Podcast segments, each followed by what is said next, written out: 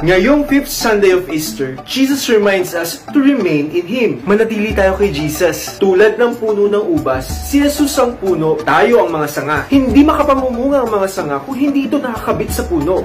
Logic, kaya bilang mga sanga, dapat manatili tayo kay Jesus na ating puno upang tayo ay mamunga ng sagana. Oo, saganang sagana sapagkat si Jesus ang bukal ng lahat ng kabutihan at pagpapala. Kaya bilang mga sanga, dapat din tayo magbunga ng kabutihan at pagpapala sa iba. Kaya kung hindi na mabuti ang iyong binubunga, baka hindi ka na nakakabit sa puno. Kaya sa araw-araw, lagi nating kilatisin ang ating mga sarili kung nananatili tayong nakakabit kay Jesus na ating puno. At kung kabutihan pa ang ating binubunga, tandaan, sa piling ni Jesus, tayo'y manatili lagi upang sarili at mga gawi ay manatili ding mabuti. Ito ang isang minutong gabay tungo kay Kristo.